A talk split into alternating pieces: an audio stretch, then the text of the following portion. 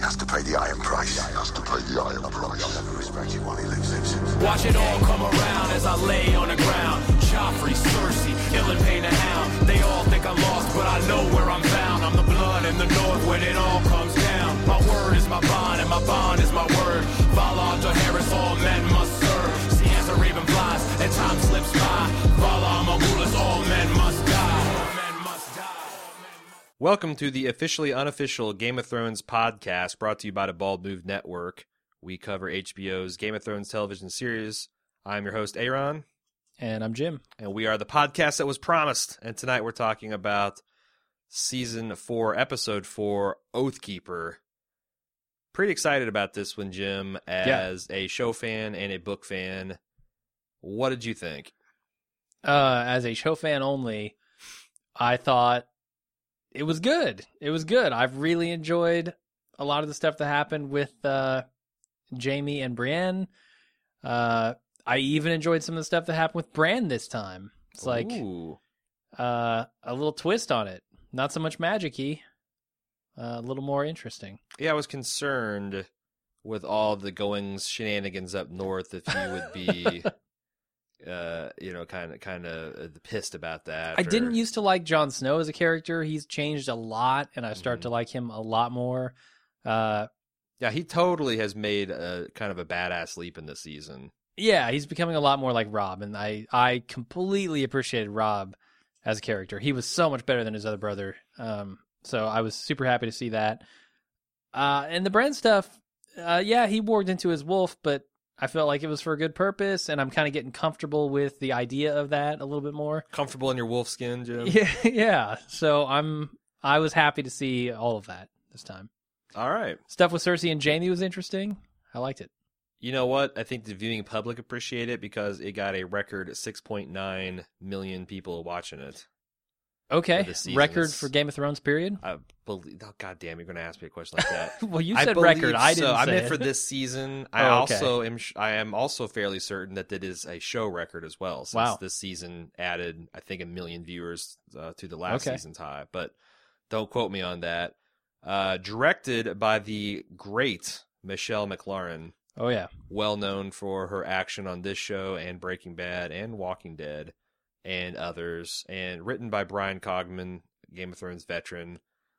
Uh, again, it's it's Oathkeeper. Shall we get right into the recap? I'm all for it. We open with Missandei, who's uh, Danny's translator girl, teaching Grey Worm to speak and read the common tongue. What did you think of this scene, Jim? Uh it was interesting because it shows a part of their relationship that is growing. Uh, what is there's their relationship? I- that's the thing that I'm really curious about. Uh, you can see kind of their hands on the table at the end of this scene, very, very close to one another. Uh, doesn't feel like there's too much like sexual tension. I mean, the guy is a eunuch for fuck's sake. right. Uh, but there's something there, and I feel like it's mostly just this slave connection that they've Uh, had. Like they've both been very, uh, they've both been slaves most of their lives. Uh, she had, I guess, a little bit more of her childhood than he did. He's kind of always been unsullied. Well, I don't know if that's the case or whether the brutal training and kind of brainwashing Mm. that they put him through. Like I couldn't remember. I I don't think I don't know if he literally meant always unsullied or no, bef- I think you're right. or you know, but I do know that they have they must take them fairly young. Yeah, So, but she hasn't had that brutal training, right? Well, I mean, She's just been a. she's just a garden variety slave, and no, she hasn't yeah, had her she's- naughty bits cut off and be injected and, and be forced to drink a poison that numbs her nerves and Yeah, conditioned to feel no pain and be yeah. So yeah, there's I think there's there's a slave training and then there's unsullied slave training hmm where you're just turned into an inhuman killing machine. Uh, I thought uh, it, I noticed that kind of you know hand dance on the table that he kind of kept creeping his hand towards hers and she kind of jerked her hand away. Hmm. Um, but then at the end of the, their hands were both on the table very close, and I wasn't sure if that was just a continuity error or if Yeah. that was a conscious choice because they never showed her putting it back up there in, in a, as an insert. a lot of close-ups though. A lot of close Any close-up, it could have been happening. but uh, he is intent on killing the masters. That's what's motivate him, and it's a good thing too because Danny comes in at the end and says it's time, And next scene, we see a pretty badass shot. I mean, Michelle pulled out all the stops shooting action. It's kind of non-action of a commando unit of Unsullied infiltrating the cities Uh huh. uh, as slaves, dressed up as slaves to arm a slave rebellion. Apparently, Yeah. there's three slaves every one master in the city. I kind of thought that was low. I figured in a slave city it would be much higher, I did too. Yeah. but still three to one advantage. Uh, So we know that this city is supposed to have two two hundred thousand slaves, right? I don't know Is that that- that's a number that was quoted. I know I that they it said it took 2,000 slaves to build the Great Pyramid. Mm, It cost the lives of 2,000 slaves to build the Great Pyramid, Hmm. which is the big, big fucking thing in the middle. I th- for some reason the number two hundred thousand is floating around my head, and I'm not sure why. Okay. But that would mean that there are, you know, not that many people in this city. I guess. Well, by the time the standards of the time, I Yeah. guess that would be a pretty large city. Uh, it just seems like we never got a glimpse of a city that was that big. I mean, we see the city itself and kind Yeah. of the walls and how big the city must be, but I was super disappointed that we didn't get any kind of shot of the slaves revolting. I mean, all we get is this tiny little corridor Right. with them killing one master, right. and I wanted a lot more than that. Yeah, it's hard to argue that point, man. Um, and uh, like I said in the the instant take, that's something that kind of Martin himself does. It feels like he, I don't know whether he just doesn't feel like he's good at writing action or he's genuinely bored with the you know minutia of it. But he, time and time again, ends the the chapter right as something badass is about to happen, and then comes back several chapters later to deal with the aftermath. I think it's very different when you're ending chapters and you're going on. If they had cut to another that's scene true. and come back and shown this, I might not have had a problem. But they went like from that scene right to her being greeted by the slaves at the gates Right. on the steps, and I was just like, I wanted to see some kind of transition there. No, I, I think you. I liked your idea if they slowly pan up and you just see this slave revolt happening all over the city, and maybe they could have pulled Yeah. that off with a little bit of CGI, but Mhm. you know they they do what they do. uh, the next day, we see a master walking through the city with armed guard. He looks up and sees Danny's sigil hand, uh, hanging off of the the great, I don't know, harpy Mhm. on the big pyramid, and his guard pieces out, and a bunch of slaves stab him to death. Yep. Next scene, as you allude to, the uh, slaves are all free. Now, something we talked about last year on the now defunct Night's Watch podcast was the idea of this white savior complex. Mm, yeah. I noticed a crowd decidedly less brown this year, a little Hmm. bit more uh, multicultural. okay. Did I don't think it took anything away from the scene, and I think it was a conscious effort for them to address some of the perceived and actual racial sensit- insensitivities that they were showing there. At any rate, uh, I also like the fact that they, um, it seems like the slaves were the keys of their own freedom. It wasn't Danny coming in and saving them and her doing this big victory crowd surf is more, uh, hey, we're giving you the tools, but you're going to have to do it yourself, brothers, and then we'll support you. So I think those two subtle changes did, to me, I thought it was it was progress on the writer's part of addressing some of those complaints. Okay. Um, what now? The other thing I want to talk to you about is Danny's vengeance. Do you think she had the right of it, or do you think uh, Sir Barristan had the right that she should have answered injustice with mercy? Uh, I think the thing you want to do here is ask those former slaves what they wanted, and I feel like all of them would have replied justice. Uh, so I think she was perfectly in the right to dispense justice instead of mercy. The only thing is, is I, I'm, I have a hard time criticizing her nailing up these guys on the crosses, or at least 163 of them. However, she chooses, it appears, to govern the city as a whole. Like that's what somebody said. You're going to have to govern all these people. Um, if she's going to do that, why not kill all the masters? Why just 163? I mean, because I That's just, weird because I was under the impression that she was going to kill them. There's nothing that says that she is uh, there, but for some reason I got the idea that she was going to kill them all, but she was just nailing up 163. oh, Uh, but but you might be right. Maybe she's not killing all the masters. I thought I saw a bunch of glum-looking masters in the background. You might have been right, yeah. when she's kind of overlooking the city and seeing the what she brought. Um, but I don't know. Maybe maybe maybe they will end up killing them all. If they not though, um, I just don't understand why. If she's plans to kill them all, why Selmy would say that? Yeah, good point. Because I'm, I agree. I think the slaves would be uh, clamoring for the justice that she's bringing. Yeah, I. The problem with Mercy here is that nobody learns anything. Mm, You can't just forgive everything that they've done, right? You Right. have to set an example if you want these other people that you've got to govern to take anything away from it. It's Yeah. it's like when the financial meltdown happened. You can't just say, "Well, here's a bunch of money to fix it and we're not going to throw anybody in jail. Just keep going on. Just don't do it again." That Yeah. doesn't teach anybody anything. It's tough because you never can tell. I mean, for every time that like a brutal crackdown has cowed a population into Mm-hmm. accepting a new regime, there's also where a brutal crack crackdown uh, backfires and hardens a population, and you get decades of rebellion, resistance, and, and real history and in fiction. So it's almost one of those things where, you know, it's something that people judge in hindsight, and it Sure. depends on the individual culture and population and and the numerical and military superiority.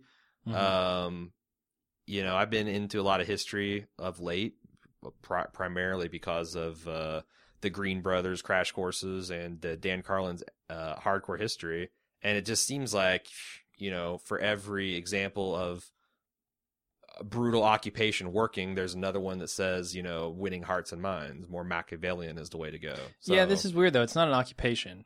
I mean, what she did is she came in and she set things right, in my opinion, in the city. Mhm. Uh, it's it would be different if she rolled in and said, "Okay, everybody belongs to me now." Right on. Uh, let's move on to Bronn and Jaime. Uh, you mentioned when we were watching this together that the the something a little off on the CG of Danny's great t- being on the top of the Great Pyramid. We both Yeah. agree to that.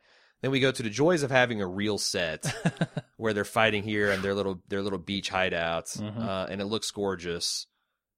Bronn knocks Jaime on his ass with his own hand. What do you think?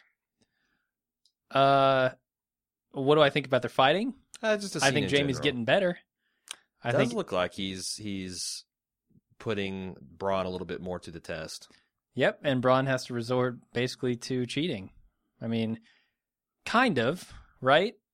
I mean, in a fight for life or death, you're gonna pull his hand off and smack him with it. Certainly, and I I don't know what I was supposed to think there. If I'm supposed to think that Jaime was really pushing Bronn to the point where he had to resort to dirty tra- tactics to win, or whether because I got just from looking at Jerome Flynn's face that he wasn't especially taxed. yeah, Um, you know, Jaime wasn't as uh, blatantly incompetent as he was before, but this was almost like an object lesson. Mm-hmm. Um, that you know, it's like, okay, well, you are got a little proficiency, but now I want to teach you some of my, you know, I, I don't want you, I want you to fight like a knight. I also want to slip some of my brawn down and dirty fighting. yeah, and he's gonna need every trick he can get now that he's point. one-handed. One might say that he might not want to go into battle with that pretty looking hand if it could be Yeah. so easily snatched and smacked across his face with it. Uh, the other important thing is Bronn doesn't believe that Tyrion killed uh, his nephew. And the other nice character moment about uh, him pointing out that you were Tyrion's first choice as defender because he knew that you would ride night and day to come defend him. Yeah, Uh, are you, you know, are you still going to f- be that passionate about fighting with him? We also found out that, uh, however much time has elapsed, Jaime still hasn't seen Tyrion yet. yeah, true. So that li- I like the moment in the scene where he says he hated that little twat, but who didn't? right, He doesn't know he's talking about his son there. He- Like he knows it's a family member, but not such a direct family member. right. Do you think if he did, he would still? He, I don't think he would have You're- changed. you're right. Yeah, he'd just have been like, "He's a twat. He did a bad job of raising him, Kingslayer." yeah, Um, so that obviously sprung Jaime's uh, guilty conscience into motion because next scene he's visiting his brother in a cell. Uh, the Kingslayer brothers, uh, as Tyrion mentions it. We learned a lot of things here. Um, you know, what did you make of Tyrion? What did you make of this conundrum about Tyrion wanting him to set him free and Jaime saying no? I think Jaime's right. in this situation. I mean, he'd have to flee with him.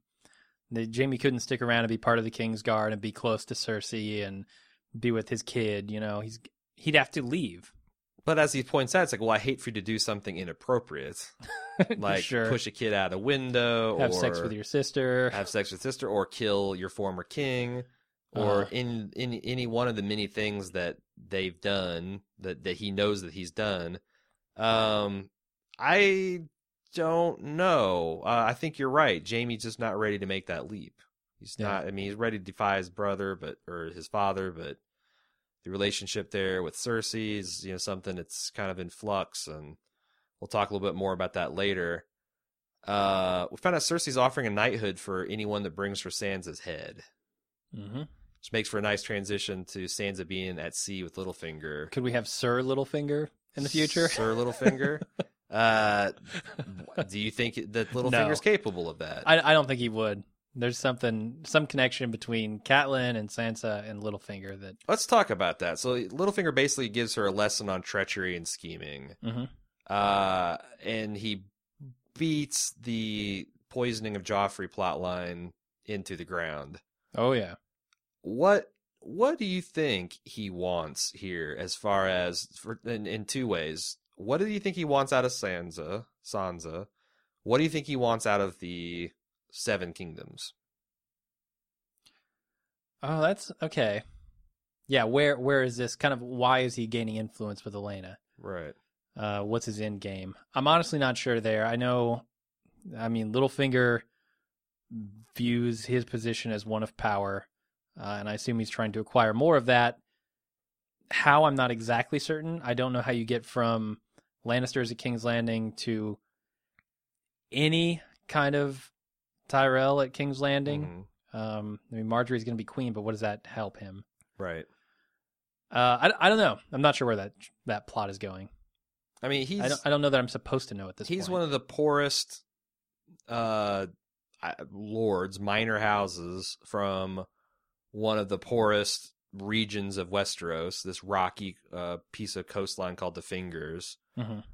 Owning Harrenhal, which is you know a, a massive landholding and also massive as far as tax generation generation, and being you know master of coin or whatever uh, other position, that's already so ambitious from where he started Mhm. do you think he wants to be like one of the wardens of the you know north south west whatever do you think he Hmm. do you think do you think that he thinks he can sit on the iron throne Oh, I I don't get that vibe from him. No, and I don't know that he even would want that. It's too much of an overt position. Like he wants to kind of be in the shadows a little bit. I think it's how he always operates, and I think he's best there. do you think he would right like to be the sole power behind a puppet king Yes, I do think he would like to have. so he doesn't want to be a on Tommen on his lap, yeah. but he wants to be the de facto ruler of westeros I think so. Yeah, wow that is that is pretty fucking ambitious Do- sure. Uh, so did you get a creepy vibe off his relationship or his advances toward Sansa? No, no, I didn't. I got a little creepy vibe. Okay. Uh, but he just, I mean, it's nothing overt. He just kind of put his hands on her shoulder, but it's in the context of him saying he wants everything. Hmm. That's the creepy part. Is is what I didn't like, uh, or what kind of put my creeper creeper radar uh, on standby, on high alert rather. Um. So, anything else on this scene? Should we move on? I just want to say it's super obvious to me that looking back at the Purple Wedding, people who called this had book spoilers. Why? I don't think you look at that screen and you ever notice that tiny, tiny thing out of place. I'm not saying these people had actually read the books and knew it, but they probably saw something on Reddit or passed around in a, a, a graphic created by somebody who did have book spoilers. Because I, it's just such a minor thing. I don't know how you ever put those pieces together. I I would agree, and except for I've seen firsthand how people the day after uh, Meat Eating Man frisked Jesse were able to detect that and break it down and correctly deduce something that we didn't find out for another season and a half. Yeah, that's true. So it's like there are people that uh could be that clever, and the stuff was all there. It wasn't even that clever Yeah. sleight of hand, and you know the jewel was obviously missing. It, but you say obviously. It's obviously if you look for it. But that's true of It's- anything. She's this woman is fucking around with Sansa's hair and necklace. Uh huh. And then if if you're too slow and you hadn't got it yet, the next scene with Olenna, she basically pantomimes the whole thing again with Margaery. Yeah. So you can see exactly how it happened. Um, yeah, I don't know. That's why I put all that stuff at the tail end of the cast so people could bail because I I can't guarantee Sure. that this stuff is just I, it was all there, Mhm. but also I can't guarantee. Yeah, I got a little spoiled by it. It was unfortunate. Yeah. Um so what do you think um is this complete case closed? Do you believe the the other thing that I've always wondered, you know, with unreliable narrators and all that, do you think that uh it's possible that Petyr is kind of puffing up his importance in all this? Uh, no, I don't. I don't see how this trail doesn't lead directly back to him. I mean, with what's his name, uh, the fool. Dantas, Yeah, Sir Dantos. I, Donatos. he absolutely leads right back to Littlefinger. Okay. Uh, speaking of moving on to the next scene, we got Olenna and Margaery. Uh, we had heard the story about how Olenna was once upon a time, once upon a time, betrothed to Targaryen. Uh, she thought she could do better, so she went to the guy that her sister was betrothed to and fucked him so good I was good. I was real good. that the guy couldn't get get uh, broke off the engagement with his her sister and went after her instead and hmm she kind of encourages Margaery to get in good with the new king before the queen regent can put her off. Yeah. But apparently Cersei she doesn't think Cersei's above uh, manipulating a young child to hate a person for no good reason. She's right on track then. um, do you have anything else to talk about? Is this, you think this is the last we see of Lady Olenna? no, I don't. All right. She apparently is leaving King's Landing though. Okay. So, and again, I thought uh, the whole grabbing the net. You know, Margaery said, "I, I'm gra- about I don't understand. What are you talking about?" As she's grabbing the necklace, I'm like, "Wow, this is a little, little on the nose. It nose." was too much. And then they had a video on the exploring whatever the viewer guide Right. is on HBO of George R. R. Martin sitting there for a good five minutes explaining what we just saw eight times in the last two episodes. Yeah, it's like li- literally a three why? sequence, a, three sequence graphic on Imgur is enough yeah. for even particularly thick-witted people to understand. Oh, I see what happened there. Yeah, it was. It's a little bit of beating the dead horse, but Mhm. uh, at the risk of doing so ourselves, we'll move on. See, up at the wall, Jon Snow's practicing with his sworn brothers. He's teaching them how to disarm wildlings because you know that's just what it's. It, I felt like it's a little bit of that. Uh, uh, Kindo from Napoleon Dynamite. It's like, come at me this way. There's your sword god. Look how easy it is. Now you do it. Yeah, yeah. Um, find out Locke's already at the wall. He's headed. He's he's hoofed it from the Dread Fort all the way there. Surprising. Tears a dude up like goes through that like wet toilet paper. Uh, Sir Alliser comes out, finds uh John Stewart overstepping his role as Stewart, gets pissed off, tells him to go find a chamber pot to first piss in, then dump over his own head. Uh, Jon gets all in his face and he's like, "Give me an excuse to fucking kill you." Um, however, what did you make of uh, Slynt's advice, little bald-headed fuck from King's Landing? Uh, I don't remember his advice. What was his advice? So Jon Snow's popular, Jon Snow's popular. popular with his brothers. Oh, oh, oh, the the guy who was saying maybe you should reconsider his uh him going up to the Craster's. Uh I think I think he's hoping I mean obviously he's hoping that Jon will just get killed by these guys Right. up there. But it seems so ridiculous at this point to me that the Night's Watch is even allowed to continue to exist because they're obviously working against the interests of the Seven Kingdoms. I mean, winter is coming. We've got the White Walkers. We've got uh, what's his nuts with the hundred thousand troops coming down. hmm Mance they Rayder. know they know they are fucked, even with every single guy they have. Right. And now they're they're hoping that half of their troops will go north and get killed. Well, I don't think that they think that Jon Snow would have as many people that to do. So your position is Sir Alliser Thorne is a selfish asshole that cares nothing for the Night's Watch nor the realm. Is that is that an objectionable position? I don't know. It's something I've wondered myself. It seems to be very clearly showed to I think us. Janos Slynt does not take anything up here serious. Okay, I buy that. Um, I think it's possible if I'm charitably interpreting his character that he thinks Jon Snow is a reckless, arrogant young pup that will get many, many, many men more, more men killed if he's allowed to raise uh, to a leadership position, Yeah, yeah. where his more cynical, pragmatic view would end up, you know, saving the day. Maybe so, but it's shocking to me that he would send anyone away at this point. Yeah, but I mean, you know, or or even that's the he knows he's a good swordsman. Allow him to train people at least. That's the problem when you have a organization like the Night's Watch that's fallen so low, where you know a guy like you know he's a knight. Why is he there in the first place? Probably because he did something wrong. yeah. Um, he's probably bitter about it, and he's just kind of relatively highborn guy that's dealing with all these rapists and horse thieves. It's Yeah. you know, it's something that it's hard to not be bitter about it. In fact, that was Jon Snow's first reaction. If it hadn't been for Tyrion kind of taking him aside and being like, "Hey, don't be such an asshole," Yeah.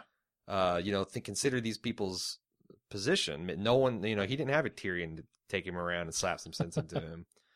So that's anyway my uh my uh two cents on that.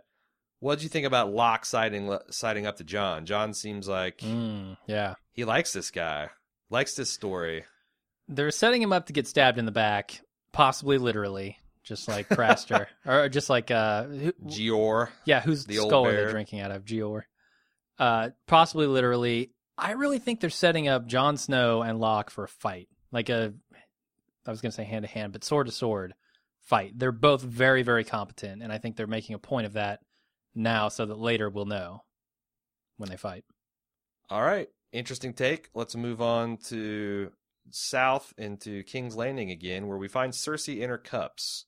She has summoned the uh, commander of the King's Guard, her brother, to come before her to inquire about the security provisions for the king. Probably spend a lot of time on this scene because Mhm. there's a lot of implications from last week and going forward. We saw, and again, I'm not interested in debating it at this point. Okay. Jaime raped his sister last week. Yep. Regardless of what happened in the books, regardless of personal feelings, that's the bald move position. Um, do you think that this scene is a fair depiction of how a woman in Cersei's position would react to that provocation? Or do you think that this indicates the showrunners completely bungled the scene from last week? Or do you think their answer lies? I mean, I don't, I don't want to, you know, straight jacket unit two answers. Yeah, yeah. I mean, we did kind of the ABC in Right. the instant cast, so just in and I still fall it- somewhere between B and A. A is, um, you know, they did make uh, that. You know, there was an unambiguous rape. They intended to be an unambiguous rape. They were saying a bunch of shit in the press to kind of like you know keep things spoiler free, Mhm. and that the relationship to Jaime and and Cersei will progress from that position. B is that they fucked up.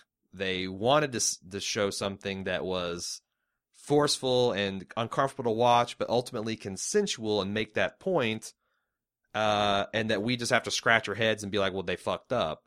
C is they fucked it up so bad that they are going to fundamentally destroy the for many people the character of Jaime and possibly Cersei, and that whole arc is going to be unenjoyable for people. Um, where where do you think this comes down for you? Well, I mean, based on what I see in this episode, and with modern sensibilities, I don't see a woman reacting like that, like Cersei does in this episode, unless it was it was supposed to be a little more consensual than I first thought it was.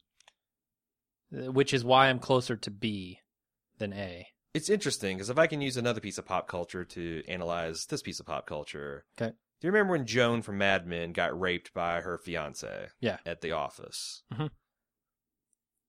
She still married the guy. She still went through and played the kind of you know loyal wife. Uh, tried to make things work. years later when things kind of disintegrated for other reasons, she threw that in his face as like, I remember what you did to me and I know what kind of man you are.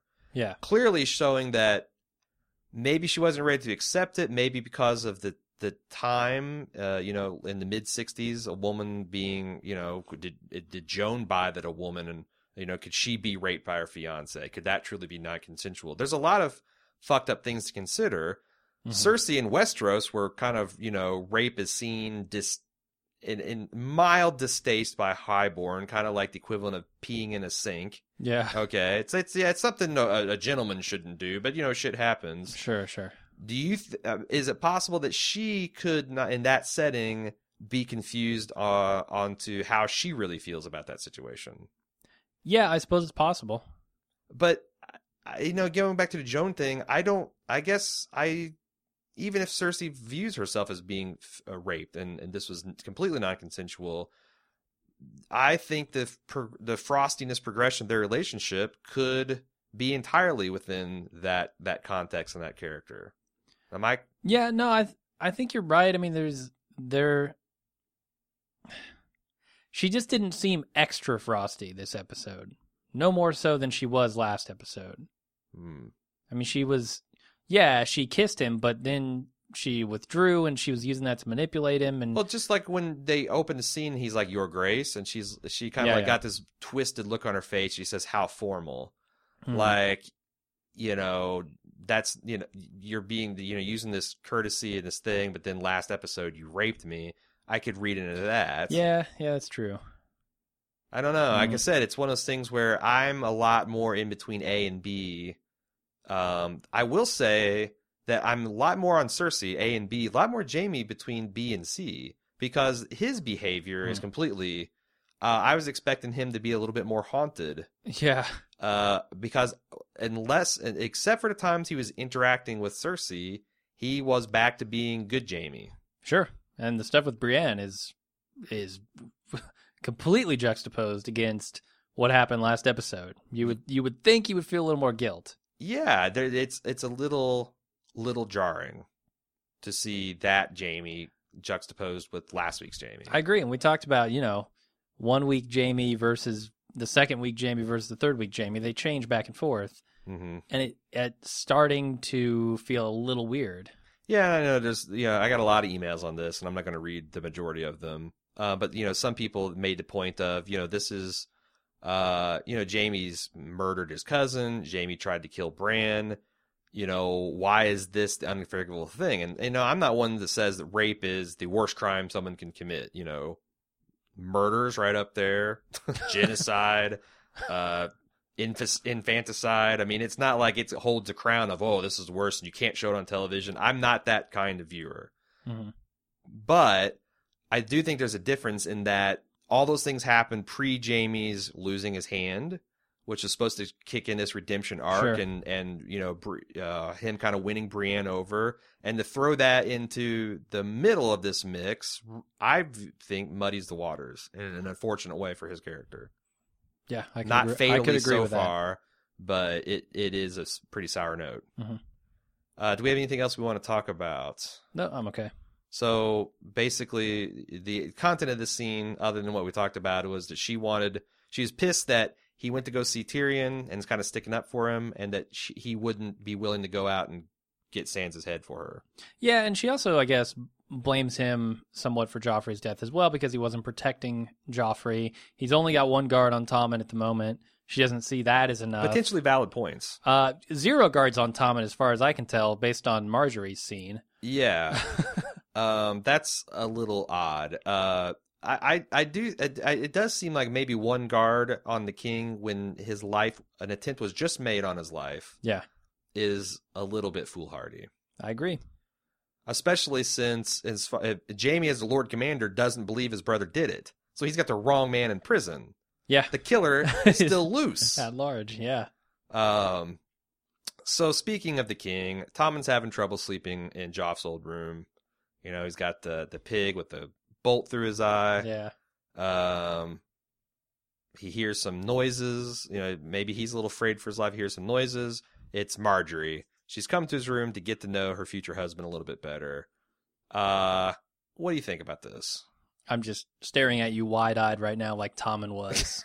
Oh my God. so wide. yeah, he was having the time of his life. Uh, like we said in the instant cast, she just sealed the deal Yeah, uh, as far as where Tommen's loyalties lie. in a fairly chaste way. Yeah, kiss on the forehead. And this, I mean, she implied a lot, but yeah, this kid's like you know 12, 13. uh Um, there's he just there's just no way. There's no way he's not going to completely be wrapped around her little finger at this point. Yep.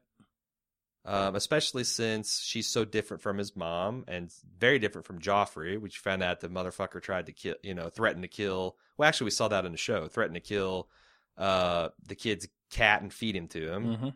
mhm. Um, yeah, I mean, I feel like we covered this pretty well in the instant cast. Um, I do think it, it is a little bullshit that she just got past the Kingsguard. that's the thing. I don't think there is one at There's the door. got to be. What I is think he fell asleep or something. okay, He's so off taking a piss. what is that? T- oh, okay, this is interesting. so you just assume that Jaime put a man there and that man's not there. Yes. What the hell does that say about the Kingsguard? it says they're pretty sloppy. And I mean, So I- you don't think that this is Margaery being like super ninja or having some kind of I don't know how you walk in the front door unless It didn't feel like she's popping out of a secret passage no, either. she walked right in the front door to his chambers. I think she either talked her way in, which okay, maybe I could see that, or the, or the guard is asleep or just doesn't care. Yeah, uh, the thing is, if she if she sweet talked her way past, that seems unnecessarily risky for her because I think that she's trying to tell Tommen like this is our little secret. Mhm. Um, she's got to be somewhat careful because Cersei could just fly into a rage and cut her head off. I would think. I think so. Yeah. So it would seem to be very foolhardy to just try to sweet talk a Kingsguard who has questionable loyalties. Which is why I think he's not there. All right, interesting. I didn't I didn't get that. Uh, I thought the double D's wisely cut away before uh, the young king could start. Uh... Oh no. Oh no. Where are we going here? gonna put another gonna put another shot into the pig's eye. Uh, Wow. Next scene, it's in the Lord Commander's quarters. Brienne's looking at at the book. It's Just people never get tired of rubbing Jaime's face into the fact that his his his his sole entry into the Night's Watch holy tome is him being a total shit. Uh, but uh, Jaime's like, hey, uh, got this sweet ass sword, going to give it to you. Got this sweet ass Yeah. armor, going to give it to you. Got Uh, this sweet ass uh, Podrick. I'm gonna give it to you Got sweet ass pod. Uh, you don't even know how sweet his ass is yet. Ooh, yeah. Uh, is she gonna find out? We will find. Uh, we'll, uh, we'll see. uh, Pod's axe versus her Oathkeeper. Oh god. Um, I, you know, shit. You've completely derailed me. Sorry. This, I joke, but this was a great scene. It's Mhm. undercut by the uh, all the controversy and just the poor filmmaking uh, that went on last week. Um, but it was still, despite all that, effective because there's a lot of chemistry, and I don't know what that chemistry is, but there's a lot of chemistry between Gwendoline Christie and uh, Nikolaj here. Yeah. Um, what did you think about the mission he sent her on? To go find Sansa. We know we're in the weird position of she's being sent on a mystery quest and we know kind of more about that than she does. What Oh, do yeah. you think about that as a viewer? Uh, I'm okay with that. I always feel like it's better to know more of what's going on than your characters. So you like being omniscient and just, you know, Kinda, yeah. kind of seeing the chessboard move. Yeah, and that I mean that comes with like I guess it's maybe one of the reasons I don't like procedurals very much is because you never know until the very end. It's like I like to watch the drama unfold and when I can see that people are making incorrect decisions based on you know, partial information, that's interesting to me. It's not it's not something where I slap my head and say that character's so dumb. They're making the decision they they're going to make based on the info they have. Where does this quest take Brienne? Where where is where is she going? If you Does she have any idea where to start on this? I don't know, does she? Not as far as I can tell. I where is she going to go? I have no idea. That's a very good question. uh so she does she even know that Sansa left with Dontos. Did anybody see that? I don't think so. Yeah, I, I mean, if I, I got to say, I would not know where to start. But if Jaime gives me a sword and some armor and Podrick, I would probably go after Sansa too. All right. But I Uh, wouldn't know where to start. Do you think? uh Do you think the her and Jaime story is over? Oh no, no, no, no. I think they've got a lot more story to tell. Uh, of course, the episode gets its name from the name that she uh, gives the sword that Jaime uh, gives her Oathkeeper. That seems to both touch him. I mean, they both had big fucking lumps when they're saying their goodbyes to each other.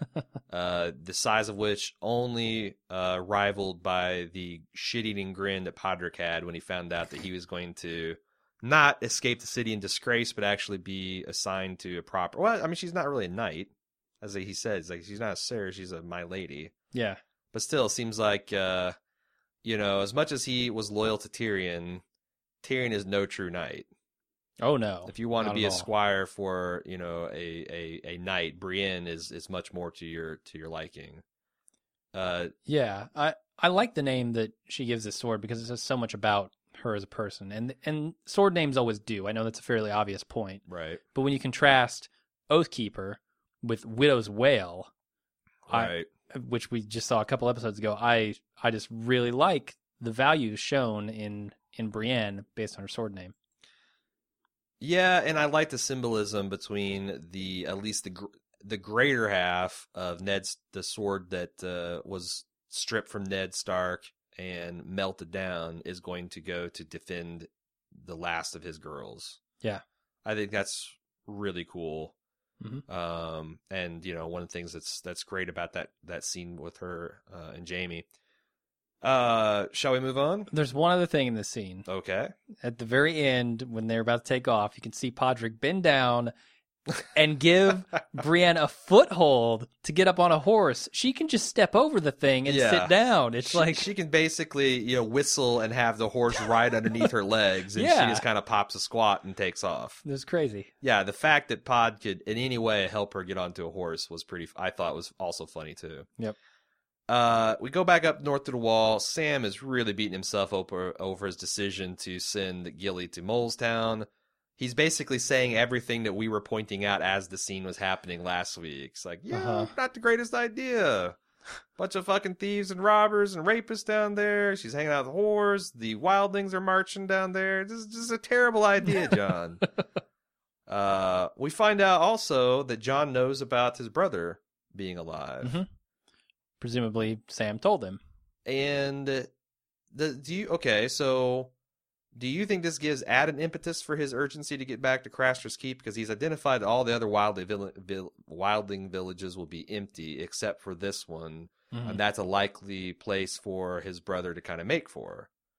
Do you think that uh, that how much of it is Jon wanting to go up there and kill the deserters to preserve, you know, the the Black Brotherhood and to get ju- justice for Jeor, and how much of it is it to hopefully find his brother? I want to say it's like hundred percent him wanting to go up to get uh, to try and save the realm. Uh, but there's then the added bonus. Like he was going to go up there anyway. So now he's he's like, oh, fucking sweet. Now my brother's up there It, too. it, it- it's like yeah, he's whole souled. His soul is the cake. The brand is the frosting. Exactly. Okay. Yeah. All right, I like that. Uh, so we see that Sir Alliser has considered uh, Jan- Janos Slynt's words and his sanctioning John's ranging to Craster's, but he can only take volunteers. So he gives a barn burning speech about you know their better judgment, about preserving their secret about how big their force is, and preserving their secrets of the Night's Watch for their defenses, Mhm. and also their personal loyalty to Mormont. Gets about a half dozen people. Yeah. Uh, I know you probably don't recognize many of them, but uh, Uh, I recognize a couple of them as kind of his long term buds. like Grenn, uh, Yeah. Dolorous Edd's the one that's always got the smart ass, uh, laconic observations, and Locke, Yeah. the bat, the the other bastard from uh, the Dreadfort. He's not even a recruit, but he's willing to say his vows and go up there with Jon. Yep.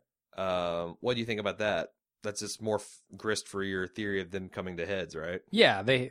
I figure at this point they have to. All right. What, what other purpose does that serve? I don't know. Speaking of bastards, we go up to Craster's Keep, and Karl who is uh, supposedly an ace sellsword slash assassin from Gin Alley, one of the shittier parts of King's Landing, which is saying something, is drinking wine from the skull of Jeor Mormont and having himself a good old time. Yeah, how do they do that? How do you drink wine out of a skull that is obviously going to have a hole in the base of it? I assume that you like coat it with wax and, or, Okay. and maybe you bronze the inside. Hmm. Um, but yeah, you can't. I don't think you literally can drink wine from someone's brain pan. no, I mean the the brainstem alone comes down through the skull. It has to. But does it does it actually have a hole? That, I mean, yeah, I guess it does. would have to to get to your spinal column. Yeah. Um, it's wireless. It's Wi-Fi. Wi-Fi brains. yeah, you can go with like an inch of skull, the spinal column to the. Um, I am not a medical doctor. All right. Don't even play one on TV. Uh, let's talk about this scene. I don't buy this guy as a badass. hmm Um, is is that intentional or is this a complete failure of casting? I I think he's supposed to be intimidating. And- Really?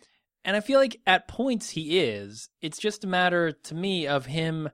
I mean, he's much, he's not a huge guy. So he's got that working against him. He's also very drunk in this scene, and it's very apparent. Uh, and he he just doesn't seem very formidable looking at him. And the things he says make him sound, I guess, like a badass, but they also make him sound pathetic, like he's bragging about his glory days, and those are way behind him. right. So nothing he does or is in this scene is very intimidating to me. What do you think about Rast, who is kind of the the chubby one Mhm. that he completely cows in this episode? I think it's it's interesting that he's kind of become the new Sam. Yeah. That he tormented Sam, you know, Sir Piggy for not being able to keep up and for being a, a useless set. But he's kind of that now in this mutinous band of uh, former former Night's Watchmen. yeah, I think that's kind of an unfortunate pay it forward attitude. I think he is usually that guy Mm. in the group. And then once you get a Sam in the group, it's much easier for him to Mm. get on the other side of it. Now See- he's he's re- reverting to his natural role here. And he does seem to be just a real a, a bastard. I mean, everyone Yeah. up here is the scum of the earth. yes. It's just it's it's terrible. There's not a single one of them that's not a complete shit. Um, we see Craster's wife come in with a male baby. It's the last of his uh children, and the women start chanting "Gift to the gods." Uh, he sends Pigface. Uh, Karl sends Pigface out to offer it up. Um, kind of an uncomfortable scene of him trudging out there and leaving a naked baby in the cold for way too long. But you know what? It's it's not real people. Yeah. I'm I'm convinced. I tell myself that's a prosthetic baby. Prosthetic. No babies were harmed in the making of this film. As opposed to fake snow. It's easier to make a prosthetic baby than fake snow. Even this fake snow, they fucking left the baby on a dark set and let it scream its head off for 30 seconds. I don't think that's, you know, I, there are some theories about parenting where you're supposed to just leave your baby in the crib, let it cry itself out. so they're setting the baby down for the night, and that was actually their parents, and then they just walked away and let it cry itself to sleep so they could film that scene. Okay, Yeah, that makes sure. me feel better. uh, we see uh, he's also sent out there to feed Ghost. Um, Ghost is why do they have Ghost ca- caged up? I don't know. How should, did should they, I know that? How did they cage up Ghost? No, I'm asking you a question. Yeah, yeah. Uh, I don't. So I mean, where did Jon Snow and Ghost get separated? uh, when he went uh, north with uh, the half hand and got mixed up with the wildlings. They haven't been together since then. Yeah, that's what I figured. Um, have they met Craster? Is it something where they found him and took him to Craster's Keep, uh, and then caged him I up there, stayed, or was I he think at? I think he stayed with Sam and and all those guys. I just don't remember. I honestly don't remember myself. I know he was at Craster's Keep once, but I can't remember if he had ghosts. uh, maybe Cra- that was a condition that Craster had that he had to stay tied up. Could be. Um, so Could they be. just. But why are they? Why are they keeping him and feeding him? They're bitching about mouths to feed, and yeah, I get it. They're they're feeding him pigs' feet and pigs' faces, but still, that's food when winter's coming. I, yeah, that's true.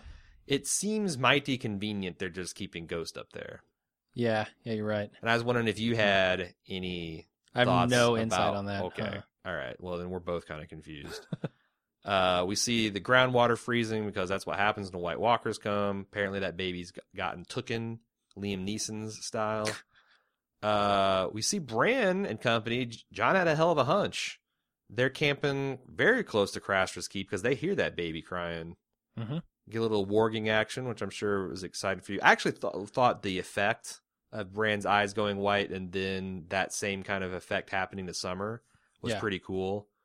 Uh, also, so send out Summer to kind of go explore what it is, which is pretty smart. But uh, Summer sees his brother Ghost and then falls into a trap. Mhm. Um, then things kind of go to shit because they the the Bran and them go to to figure out what's going on. They see the mutineers. Mhm. Uh, they get captured. Hodor gets chained up and speared. It's just a shit show. Yeah, yeah. I, I don't have. I mean, this is all very straightforward, right? There will there will be an accounting for the crime of chaining Hodor and spearing him in the leg. I'm fairly certain. Yeah, he seems to be a, a fan favorite. Um, did you notice the Jojen, which is the uh uh the other boy that's uh, or the uh, the only boy that's traveling with uh, Bran, look looking like total shit. He looks very sick. Yeah, He looks like he's got one foot in the grave and the other on a banana peel. yeah. And I don't.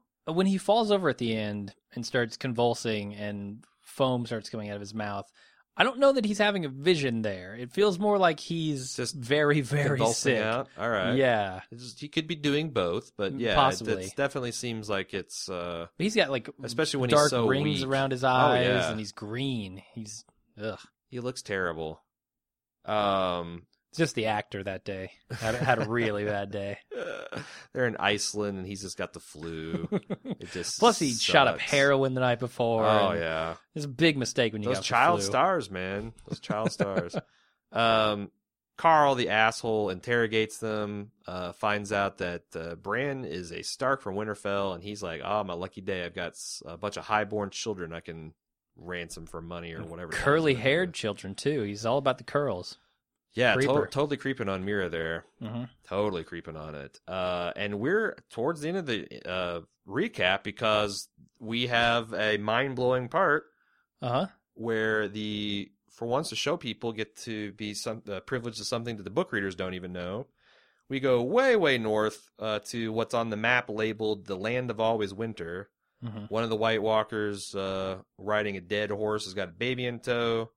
A very cool effect on that ba- uh, dead horse, but he rides to this. Uh, I'm going to call it minus 60 degrees Morgul. Uh, he approaches an altar that has uh, about 10 ice spires around it, puts the baby there. 13 other apparently White Walkers, dressed all in black, uh, approach. One in particular comes up, picks up the child, and as we said in the pod, the uh, Instant Take podcast, winterizes him. hmm You've had a couple more days to think about this. What does this tell you as a non-book reader?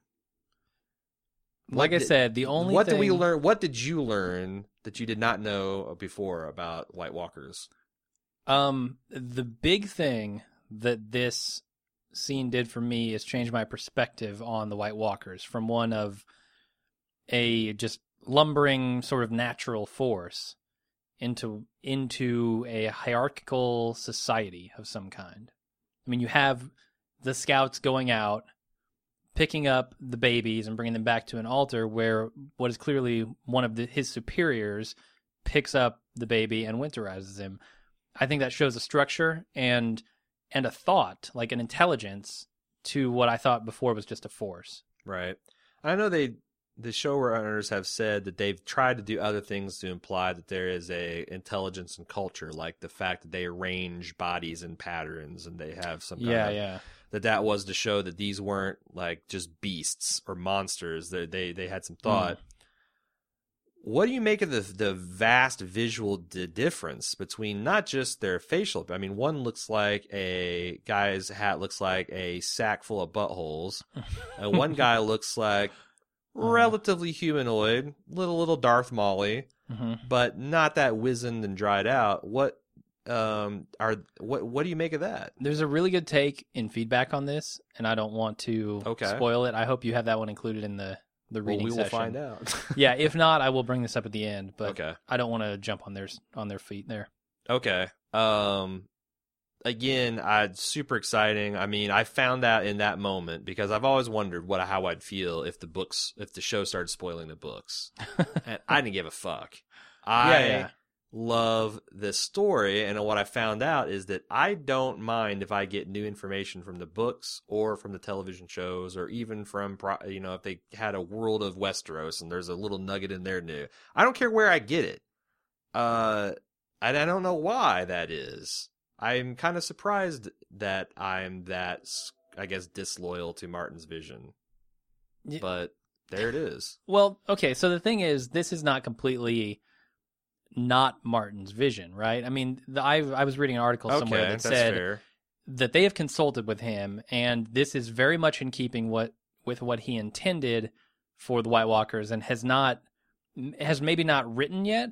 I- I'm not sure how much of this is spoilery because I obviously haven't read the book, so I don't know if he hasn't written this or if it's just not shown yet. But it's they talked with him about it, and it's something that he gave the okay on. It's not like they're just making things up. Yeah, apparently they they have a very loose sketch of where things are going, or maybe it's not even that loose. Maybe it's a pretty tight, or maybe Martin. I don't know. I mean, maybe Martin has said, "Here's kind of what's going to happen, and here's in detail some vignettes that I know I'm going to include and why I'm going to include them." And they Mhm. decided to, you know, kind of pluck this this forward. I'm I'm kind of surprised that, uh, you know, I, we haven't seen more about Martin saying because it's he's kind of been playing coy about okay, well, well, you know, I'm going to try to keep ahead of him, blah blah blah. But he had to know that they were going to surpass him in some ways this very season.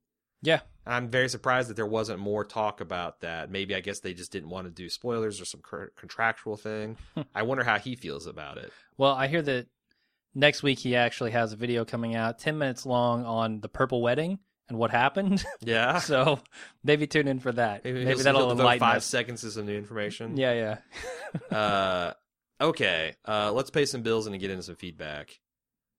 Okay, we are uh, from baldmove.com, obviously, Jim and I. We have a whole bunch of television uh, material up there, a whole bunch of podcasts, a bunch of people helping us out. Uh, we're pretty much entirely supported by our listeners, and there's a couple ways you can support us. And if you're interested in doing so, you can go to baldmove.com and click on our support uh, icon at the top of the screen, and it'll tell you all those ways. I'm going to highlight one now. Uh, very easy way to do. If you're shopping on Amazon anyway, go to amazon.baldmove.com before you go to Amazon. That'll take you to Amazon. Amazon, Amazon, Amazon. and the the cool thing is, anything you buy on that session, we get a teeny cut of Jeff Bezos' profit. It doesn't cost you anything. There's no extra shipping, no handling, no bald move surcharge. It just sends love to us for free. I, I'm getting teared up thinking about it. but that's one way to support us. There's lots of others. You can go to uh, baldmove.com. Again, check out that support page to see what all you can do. Um, also, I'm going to spotlight one of our shows, uh, Personal Arrogance. Uh, they are, speaking of personal, personal friends of Jim and I. Two cool dudes living in Seattle. Uh, one's a master brewery at a, a brewery in uh, Port Townsend. One is a media communicator, organizer, director for Starbucks Coffee. They're both raging geeks. Talk a lot about boards, uh, board games, uh, authoritatively on beer, on pop culture. They're very funny. Uh, if you like us, I'm pretty sure you'll like them. Check them out, personalarrogance.com. Not personalarrogance.com, baldmove.com, the Personal Arrogance Show on Bald Move. Uh, that's it for pimping this week. We'll move on to feedback. Frank KH wanted email. Um, let's actually skip that. I don't know why. But, uh, Frank H is a bitch. it's too much, too much sucking our dick. Um, Harold says Bran is now the rightful lord of Winterfell under the laws of Westeros, and in a scenario where he and Rickon are known to be alive, the male child of Tyrion and Sansa would not be heir to Winterfell because the line of succession would run as follows: children of Bran who can no longer have children, then Rickon, then children of Rickon, sons before daughters, then Sansa and her heirs. I've noticed that book readers and show watchers alike keep fail- falling into the same trap of believing that there is a right to succession by conquest in Westeros when that has never been established. GRRM has never acknowledged such a right. King Robert did not become king simply because he defeated Rhaegar. If you take a look at the Targaryen family tree, you'll see that Robert Baratheon was legitimately the next in line.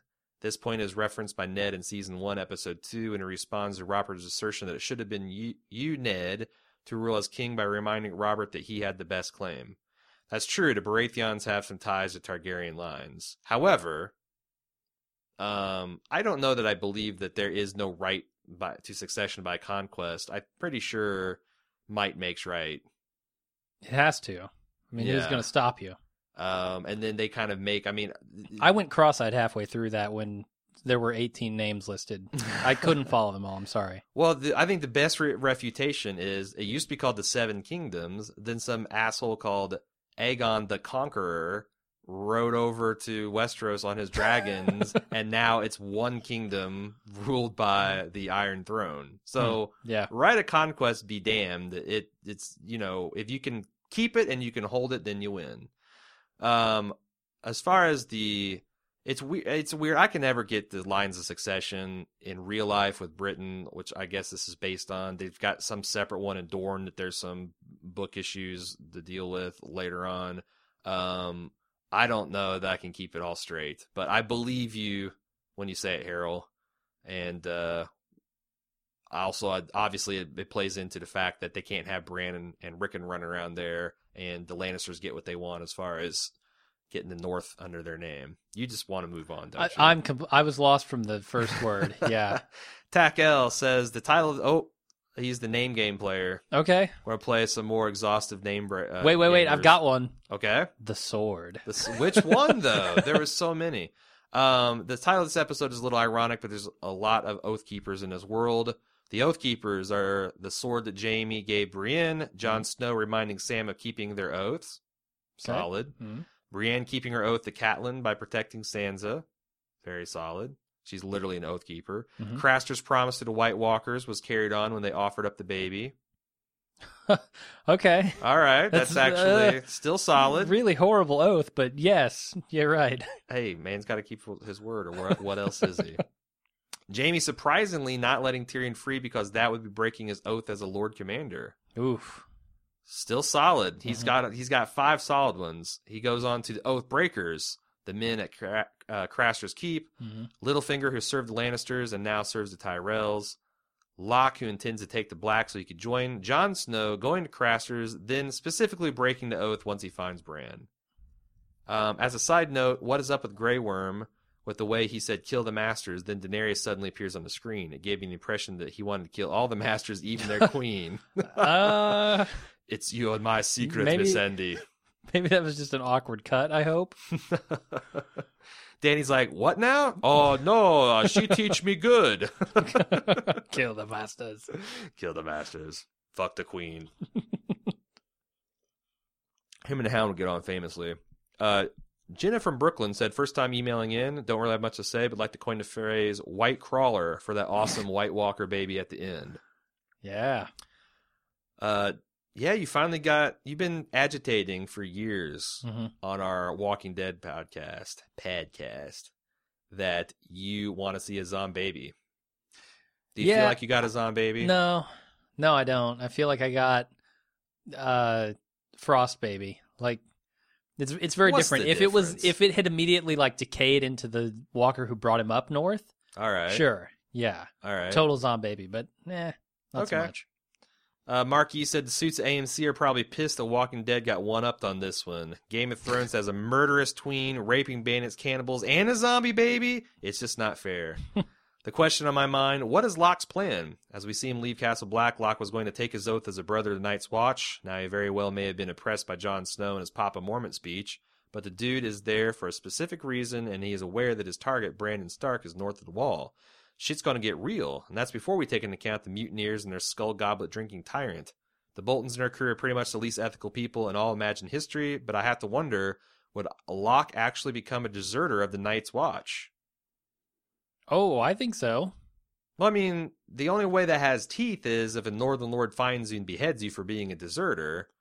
But right now, Roose Bolton is the Yeah. Lord of the North, so so unless he is no longer Lord of the North and people find out about what Locke's possibly going to do. It's ballsy that he used his real name, though. Mm, I mean, yeah, yeah. granted, he made up a complete fictitious backstory, Uh-huh.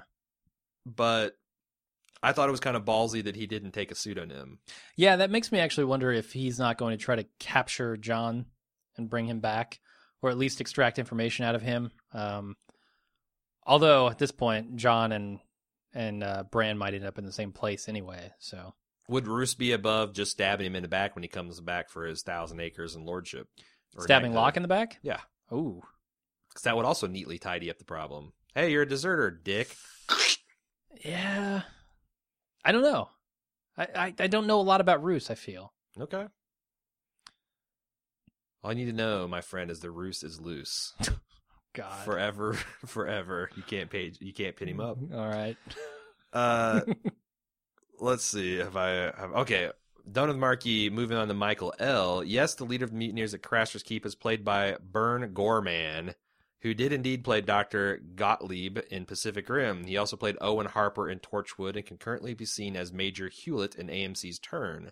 See none of those. He also played the love interest with cerebral palsy in There's Something About Mary. I Hmm. remember. So, again, not known for his badass roles. Not particularly, no. Although maybe in turn he's kind of badass. That is potential. He could be. I, and I've heard a lot of good stuff about that. Oh, you have? I've heard nothing about it. I've heard so- that uh, it kind of, you know, people had Hell on Wheels expectations, and it's been Hell on Wheels plus. So I don't know Okay. where that rates as far as what we cover. Uh-huh. Um, but yeah, I'm, I'm definitely want to the see. setting sounded interesting.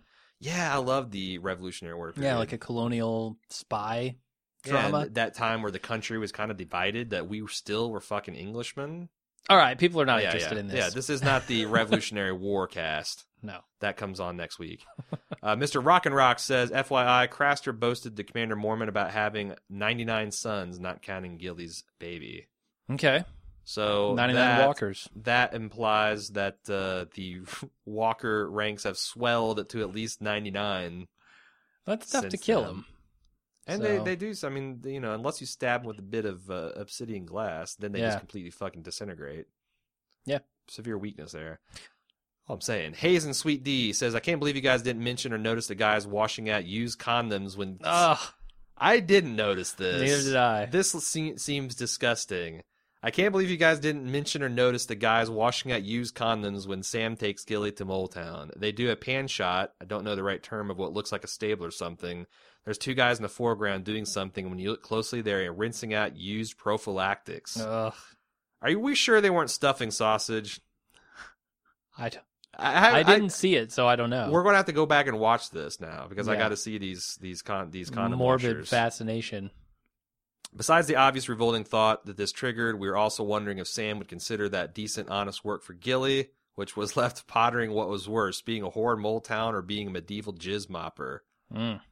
Uh, I would prefer mopping jizz to uh, taking random strangers use prophylactics inside my vagoo. That's me. I, I could, yeah, I can get on that bus. Sure. I, I I will clean I will clean an ocean of of semen before I'll let one of those dudes push up a used condom inside me. Thank you very much. Uh nice catch there, Hayes, sweetie. Let's move on. Sheem, have a question. Why was Kill the Masters written in English on the wall when no one in the city speaks that language? For all they know, it could have said Kill the Queen or Hodor lives. Uh, did the Queen of Thorns take a piece of Margaery's necklace to show us her sleight of hand? I watched the episode in slow mo and it looks like she did. She's just a kleptomaniac, is the problem. That she actually wasn't implicated in the poison plot at all. yep. Uh, I think they wrote that in English because if they written it in some fancy made up language, Jim would have stroked out, and we needed two co-hosts. Could have been, but if they subtitle it, I mean, all they had to do was show some marks on the right, wall. like Star Wars has their subtitle it. basic, which is just a bunch of fucking gibberish. Yeah. and it's cool, right? Mhm. Uh, and and if I if I see somebody look at something written in blood and then act horrifically, I'm gonna pretty I'm gonna say it's not like a universal sign of brotherhood. And then if they immediately pan up to the uh, Targaryen sigil over the Great Harpy, I could make those connections. And then a whole bunch of slaves coming out of the corridors. Yeah. Um, let's move on to Inver M. Did Jaime give Brienne his sword? When he picked it up, it looked smaller and shorter like the widow's wail. It probably wasn't because that's not his to give. But what happens Mhm. to Widow's Wail now? Does Tommen get dibs? On first glance, it appears Jaime is sending Brienne on a mission as being noble and holding on to his promise, but on second thought, I wonder if he's got ulterior motives, i.e., killing two birds with a stone kind of thing. He could capture Hmm. Sansa for Cersei to get back in her good graces, and at the same time getting rid of the troublesome Brienne. Troublesome. I don't know that Brienne's been troublesome though, has yeah, she? He's kind of uh, In that he's got the hots for her. Kind of switched over her into her and Cersei's lane, caused problems with him and Cersei. Okay, maybe. maybe. Uh, I think absolutely 100% he gives her his sword. Yeah, I Uh, There's no doubting that. She Yeah. says Valyrian steel. That's the only the other Well, Valyrian steel Widow's sword. Wail is also Valyrian's. He's they're wondering if he didn't give him Joffrey's shitty little sword other than his. No, I think that goes to Tommen. Yeah, I would think so too. So Yeah. plus I don't think you know, Jaime might rape his sister, but he's not going to steal his son's sword. Come on. What No. kind of god you think he is? God damn.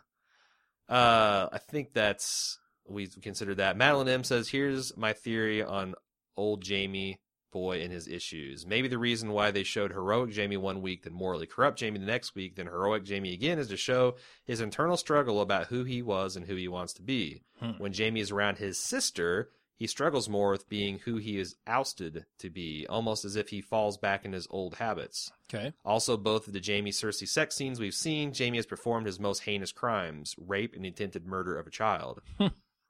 True. On the other hand, when he is with Brienne, we see his tr- struggle to be the best he can be. He tries to honor his oaths and live up to her expectations of him. He has redeemed himself with the viewer in scenes with Brienne. So maybe Cersei is really the corrupt part of Jaime and Brienne is the heroic part of Jaime. And that is what the double Ds are trying to convey with all this flip flopping. Interesting. I kind of like that. I mean, it, it shapes him up as kind of a fickle person, I guess. Or kind of like he has got, he doesn't, you know, his mother died when he was young. Mm-hmm. giving birth to Tyrion. So he's never really been able to develop secure attachment with women. So he's uh, like a woman pleaser. Could be. Like he completely subsumes what he wants to be to be what they want him to be. Yeah, I mean, it certainly seems like his personality has changed uh, depending on which one he's with. I think she's really onto something there. Hmm. Um, something about this I can't articulate why, but something about this this theory bothers me in a kind of like, uh, like like like it, it's sort of in. I like it, but it also sort of implies that maybe some of this is Cersei's fault, which is uncomfortable for me. Little victim blamey. uh, yeah, I mean, she has certainly not been the nicest character in the show. Um, but anyway, yeah, it's like I said, it's it's solid thematically, but there's still something a little unsatisfying uh, about, about that as well. Hmm. Uh, John H said, "I don't think we have to speculate about Cersei's reaction to the incident with Jaime because we have evidence of how she reacts to a traumatic sexual experience in the first season." She was foolish enough to think that she could love Robert before he basically used her when he was a, in a drunken stupor. And how did she respond to this? She basically shuts down emotionally and turns into an ice cold bitch. So it's no surprise she does the same thing to Jaime in their scene together. What else is she supposed to do? Queen Regent or not, she isn't in a position to do anything about it. All she can do is turn up the bitch meter to 11 and pour another drink. That's kind of my take on it. Yeah, that's a fair point. And she can't really say anything about it, right? No, I mean, what, what's going to happen if she does? Yeah, again, it's like the thing. Again, you got the dual problem of you judge to act by our modern sensibilities, but you also then have to contextualize the character's Yeah. actions. It's like you know, you, you it'd be su- stupid to say, well, Cersei should have gone to the police and got and showed up at the hospital and got a rape kit done. Yeah, yeah. That would not fly in Westeros. None the least. No. don't have police. They don't have rape kits. Definitely not, yeah. So you can't say that, but I think there's a line between you can call a spade a spade of Jaime, but then also then understand the fallout of that and it be realistic as far as the setting and time. Which again, I'm kind of on the fence about that being a realistic depiction of how a woman in Cersei's position, who is specifically Cersei, would react to that experience. Mhm. Nathan P said one line in particular from Sansa and Baelish's conversation really struck me. It was something like this You haven't killed anyone, not yet. This made me think Sansa Stark really has managed to survive a whole year without murdering a soul, despite being surrounded by killers, manipulators, and the god awful Shae. While normal society, this sort of murderous mentality is frowned upon, Arya is one of the most supported characters. I always cheer when she fights back. In contrast to this, Sansa represents a kind of moral or mental resilience, as though she won't let this world destroy her, but some people still view her as boring. In the long run, we can assume that Arya will become a badass assassin, just give her a title like the Wolf of the North, but what I really want to see is Sansa learning to manipulate Westeros like her mentor, Baelish, the master manipulator of Westeros.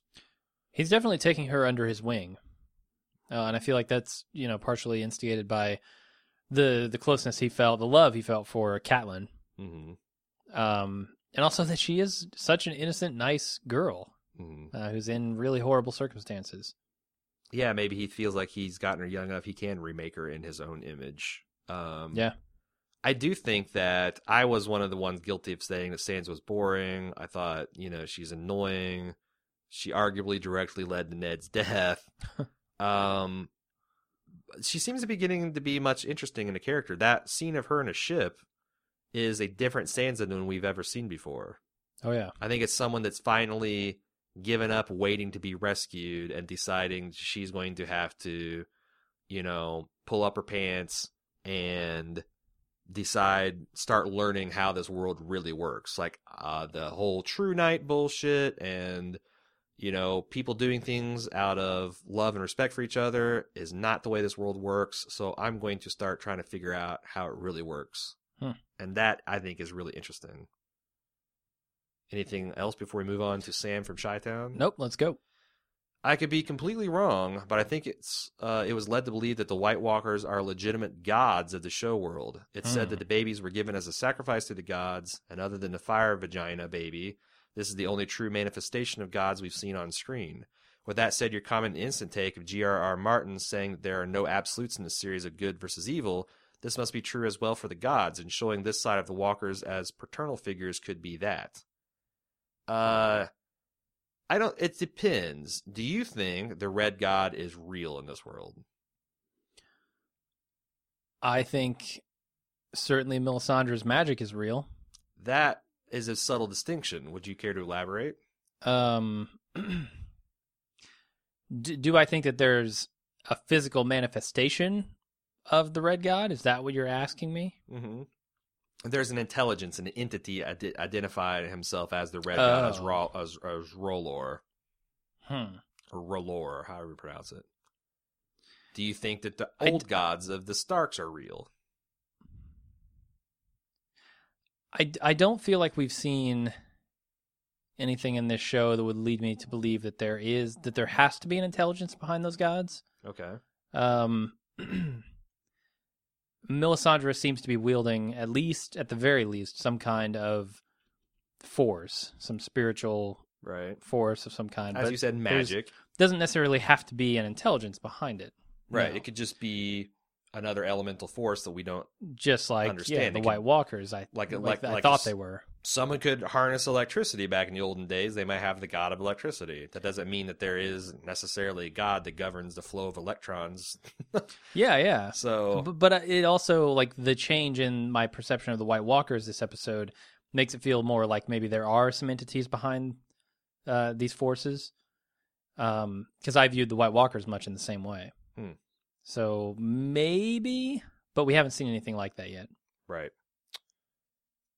Uh, Eric W says the show has dealt with the constraints of germs, GRRM's literary choices for four seasons now. They've had to come up with some creative ways to show viewers exactly what's going on inside characters' heads with varying degrees of success.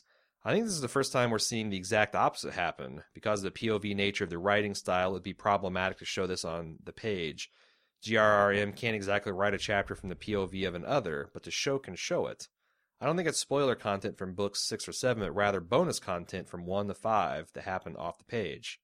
That's an interesting take. That this is just stuff that George R. R. Martin can't show would be on the cutting room floor, but he wanted us to assume that would happen. Yeah. Unless he had the POV of the baby, which would be kind of a fast. Uh, the POV of a newborn baby would be kind of fascinating. I don't know how you write that. It's kind of like the chapter of The Sound and Fury that was written by the idiot. It's this is like all stream of consciousness and nothing really kind of makes sense. It's very visual and symbolic. yeah. Um yeah, I that's a good point because you don't know this because you don't read the books, but each chapter is a is a particular character's point of view, and they always are labeled like Sansa or Daenerys or Huh. Tyrion, and some Okay. some of the uh, you know like like Petyr Baelish does not have a POV or point of view. Huh. He's always seen through other characters' actions. So unless they had an other, and and that's kind of something that is a raging debate amongst book viewers, will we ever have a POV from the other? hmm or from you know this other side of it um it would be impossible to show what really goes on up there Yeah. that's all we got man uh Oh, it's okay. time for the spoiler section where we play 30 seconds of music and then get real so it's time for you to gtfo Okay. Uh next week we'll be talking about episode 5 and we will be back on sunday about an hour after the show concludes on eastern time uh, with the Instant Take podcast out and released for your enjoyment. And then, of course, on Tuesday, we will be back for the full cast. If you want to give us feedback in the meantime, Game of Thrones at baldmove.com.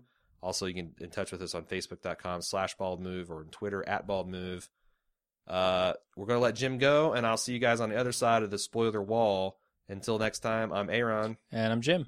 See you later. Watch it all come around as I lay on the ground. Joffrey, Cersei, Ilyn Payne the Hound. They all think I'm lost, but I know where I'm found. I'm the blood in the north when it all comes down. My word is my bond, and my bond is my word. Valar Dohaeris, all men must serve. See as a raven flies and time slips by. Valar Morghulis, all men must die. All men must All right, everybody. Welcome back to the spoiler section of our podcast. Got a lot to talk about. Not as much feedback on the spoilers as I thought we'd get, but uh, I still got some exciting things to talk about anyway. First off, let's get one thing out of the way. It really did my heart good to see in a week so filled, especially after last week that was filled with real controversy. I thought there would be a lot of outrage about the fact that we got new information from the show versus the books. I'd say that's probably 90% people thrilled with new information, didn't care where they got it, and 10% so far are people that are mildly outraged that the show jumped past George R. R. Martin. But mostly people held their shit and were pretty uh, fair and balanced about it.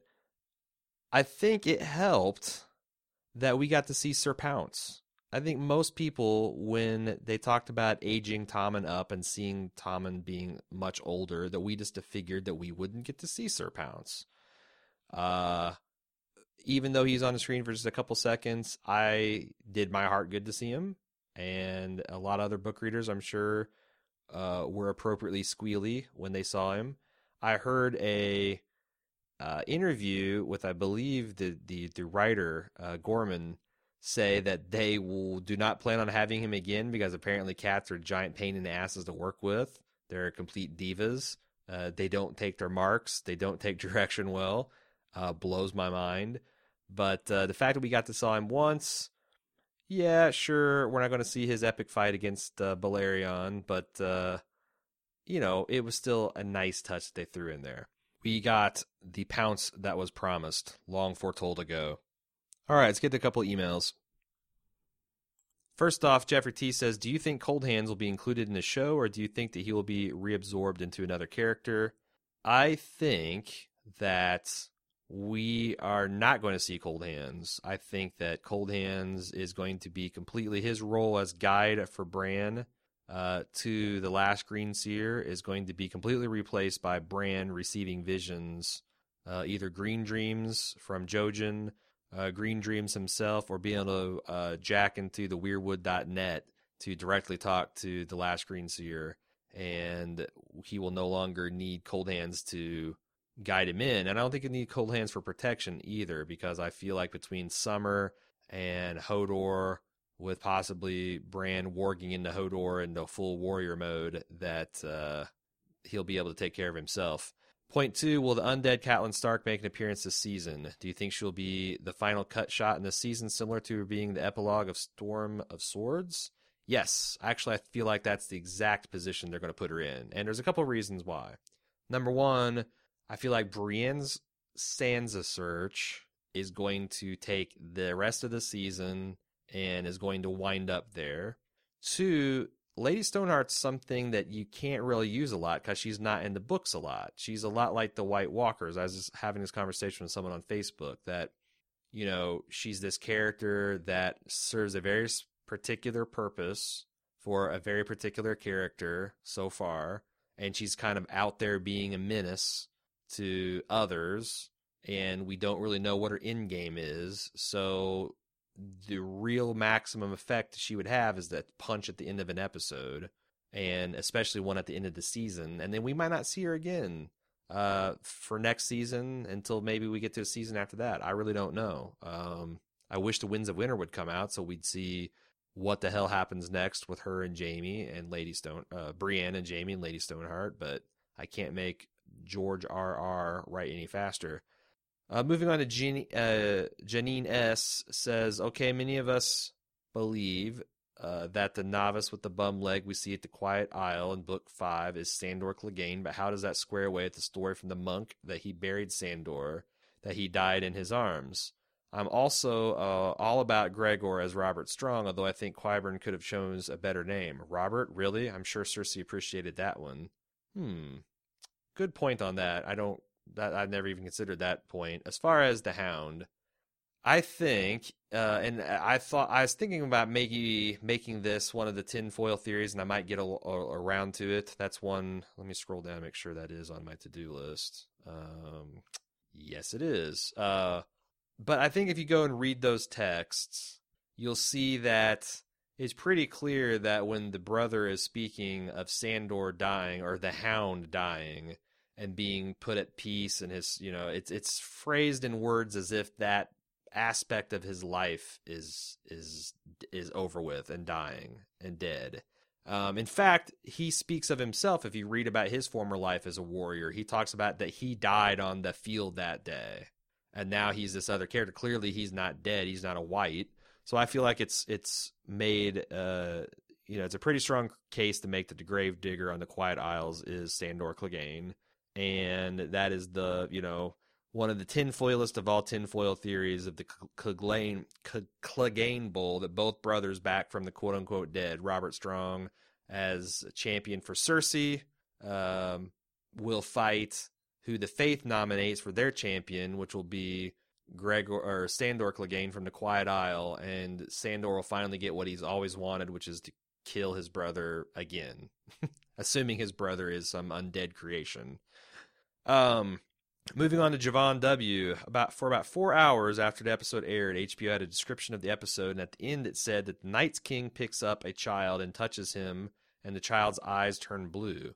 And he sends a screenshot, which I have seen Hours later, the description was changed to simply saying a White Walker. However, it should be noticed that Darth was wearing black. In case you forgot the story of the Night's King, he was a Lord Commander of the Night's Watch. In relation to Brandon the Builder, who constructed the wall and defected when he was in love with a woman with skin as white as the moon and eyes like blue stars, perhaps as the little girl seen in Episode 1 and Bran's vision from Episode 3.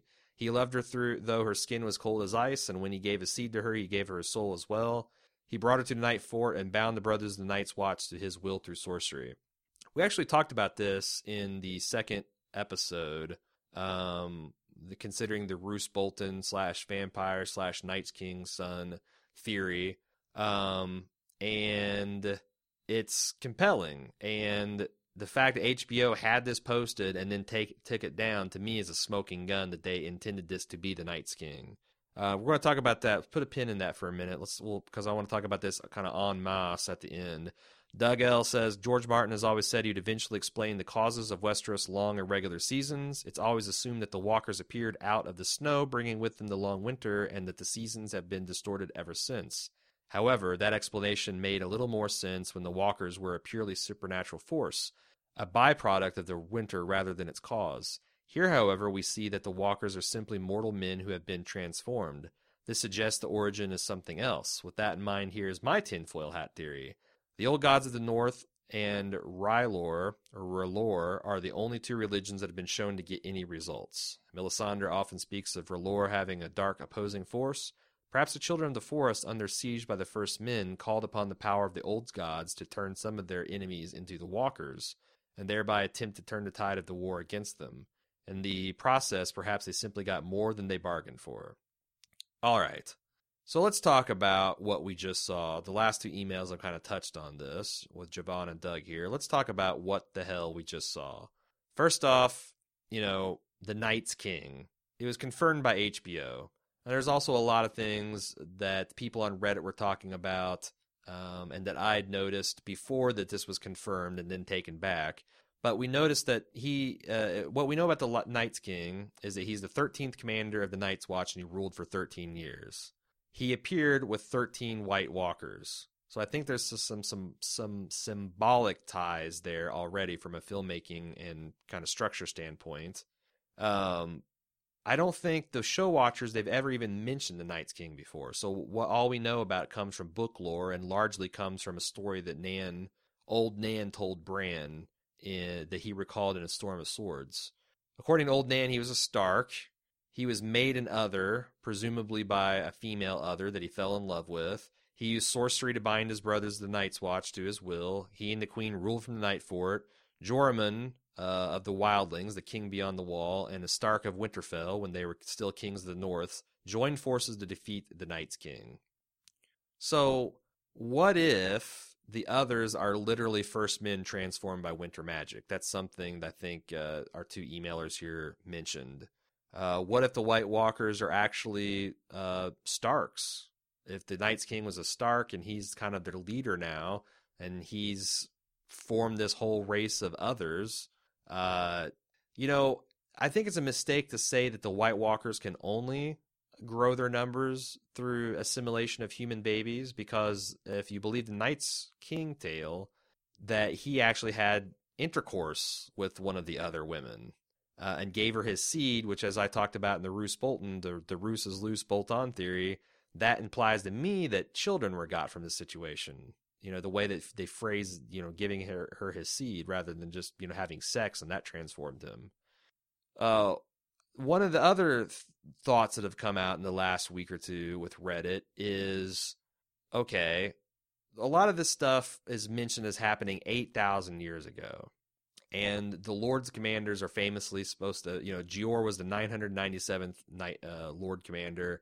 Jon Snow, when he gets elected, is will be the 998th Lord Commander. With some symbolic, you know, people think that there's some symbolic um, significance to the 999th and 1000th that that's going to tie somehow into the fulfillment of some of these various prophecies, whatever. But also in the book, we see that Sam in the most complete listing that he could find throughout the the Night's Watch archives could only account for some 600 Lords Commander. And also, what we know of our own human mythology is we just tend to, when things get, you know, before recorded history and at the dawn of recorded history, when things happen a long time ago, they just happen a long ass time ago.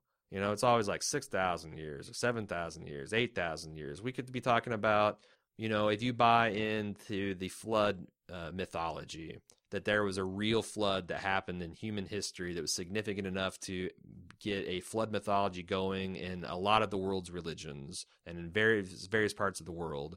Um, that still could have happened like 20, 30,000 years ago. Some plain of Africa flooded or whatever.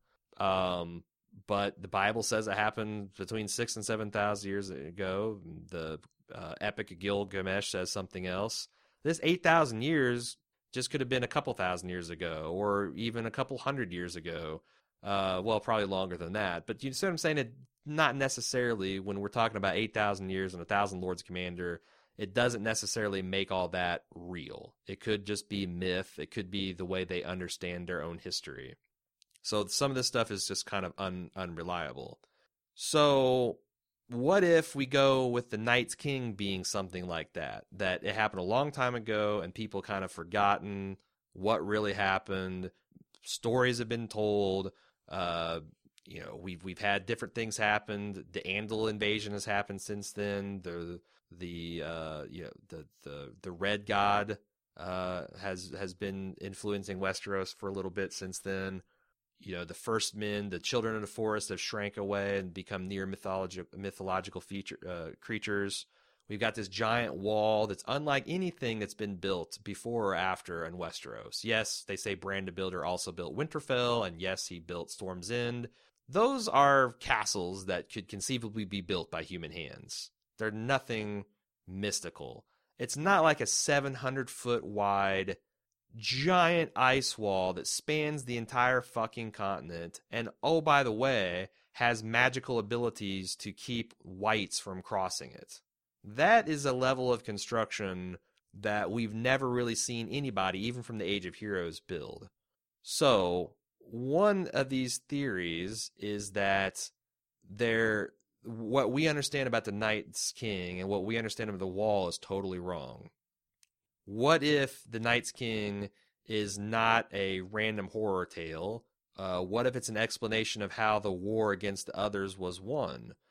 So the this alternate tale basically postulates that the Night's King could have actually been a a hero or a peacebreaker or a peace um, bringer between the men and the others, and the children of forest kind of somehow fit in there as well, uh, and that the others themselves raised the magic wall to demark a border between where their world and their lands begin and end, and where the men's world begins and ends. And there was a Night's King that was, you know, like many times where peace gets forged in Westeros, you had one side marry another side. That you had a king in the north, the Starks, uh, married one of the others and ruled at the uh, Night Fort and kind of like you know it was, it was a it was a joint supervision of this weird demarcation line between north and south. Uh, and then later that story gets corrupted and that he's some evil figure. That kind of makes sense and also neatly explains why there's this giant magical ice wall in the north. The other interpretation is the story of the last hero that's related by Old Nan. Um, it ends with the others closing around the last hero who's defenseless, but it never talks about how he fought or defeated or conquered him the th- that theory goes that the last hero basically wasn't a warrior that conquered the others and drove them off. He was a diplomat that forged peace. And again, this peace could have then later led to one of the Starks being married to the other, and you know that that feeds into the the Night's King story as well. Um, I think that's kind of interesting too. So if there is you know, and, and we know that there's also precedent for there to be some peace treaty between humans and supernatural creatures in Westeros because the first men and the children, after a long and bitter war, came to terms and agreed to a peace treaty where the men wouldn't cut down their weirwood and it would leave the forest, the dark forest to the children, and the men could have the fields and the rivers and the valleys, and they uh, and and the the men would also adopt the gods and kind of get in uh, communion there, and that they would live in peace from that point forward. So it's not like that this ever uh, hasn't happened before. It could be that the others felt like they needed this wall to protect them from men and protect them from some of this fire magic uh, that they were scared of, stuff that we see now uh, with the faith of R'hllor. Uh, it could be that they foresaw a time when men would get a hold of dragons, and they that's natural enemies, so they wanted a big ass wall to protect themselves from that. Um, and then we see for thousands and thousands of years, basically the others fulfilled their side of the agreement. They stayed north of the wall, and they didn't come back down. But in recent time, we've seen that there's a big uh, swelling wildling population growing in the north. We see that the Night's Watch uh, you know, even though they're decreased in numbers, they've been sending rangers out. Um, it could be that the White Walkers feel threatened by the increase in wildlings. There's 100,000 of them now. And they're concerned with these men being in their territories, and they're coming down and they're killing a few as a warning. They're kill a few uh, of the Night's Watchmen as a warning. Uh, we see that happen in the prologue of a Game of Thrones. And what does the Night Watch do? They respond by the largest ranging that's happened in living mystery uh, in history, and they're utterly crushed by the White Walkers. But again, the White Walkers just don't. After that, they just don't come flood the wall, and it's almost like the Cuban Missile Crisis, where there's all these provocations on both sides of, of, of this war, but each other they think they're innocent. like, you know, I'm just reacting to this thing that you're doing. I'm just reacting to this thing you're doing. There's not an all out war. In fact, both sides don't really want that. But they're misinterpreting each other's reactions and is going to eventually lead to a war. you know, the White Walkers we see have an advanced civilization. We see there's a red comet in the sky of Westeros. Maybe they, just like the Westerosi, have the prophecy of Azor Ahai and the prince that was promised and their various heroes. Maybe they got corresponding ones on their side of the wall. They see that red comet. They think the dragons have returned to Earth, which is one of their more uh, you'd think would be one of their mortal enemies. Uh, maybe they have a an evil version of the prince's promise, not an evil version, a negative version, where they're worried about a person like Dany uh, coming over with dragons, and uh, she we we see in some of the books that she has dreams. In fact, I'm going to quote one here uh, from the second Daenerys chapter in *Of Storm of Swords*. That night she dreamed she was Rhaegar riding to the Trident, but she is mounted on a dragon, not a horse. When she saw the usurper's rebel host cross the river, they were all armored in ice, but she bathed them in dragonfire, and they melted away like dew, and turned the trident into a torrent. Some small part of her knew that this was a dream, but another part exulted. This is how it was meant to be. The other was a nightmare, and only now I have awakened. She could be fighting the usurpers in her head, but this, you know, uh, people armored all in ice sounds an awful lot like some descriptions of the others we've read too. So if she's having these dreams and these visions, uh, what if the others are up there having these nightmares about Dany coming and, and killing them all? Maybe they're militarizing for a war. Uh, what did the Night's Watch just just do? They killed off Craster, who it seems has been one of the prime men still offering tribute to them and still allowing them to, uh, if we say they can only reproduce this asexual way, still allowing them to swell their ranks you know the other the last war that was fought once men figured out that they were vulnerable to uh, dragon steel what some people think is Valyrian steel and obsidian it's really damn easy to make obsidian bows and arrows. They could have decimated the others and had them on death's door. Maybe it's taken this long for them to grow their numbers enough that they feel like that they can protect themselves. And now they got the comet in the sky. They've got their own prophecies. Again a lot of this stuff is just making it this is what makes it very tinfoily. There's not a lot of real concrete evidence. It's a reimagining of evidence we got and filling in the blanks with what we know about White Walker culture, which is almost nothing. In fact, we probably doubled our sum total of White Walker knowledge with the last five minutes of this episode of Game of Thrones.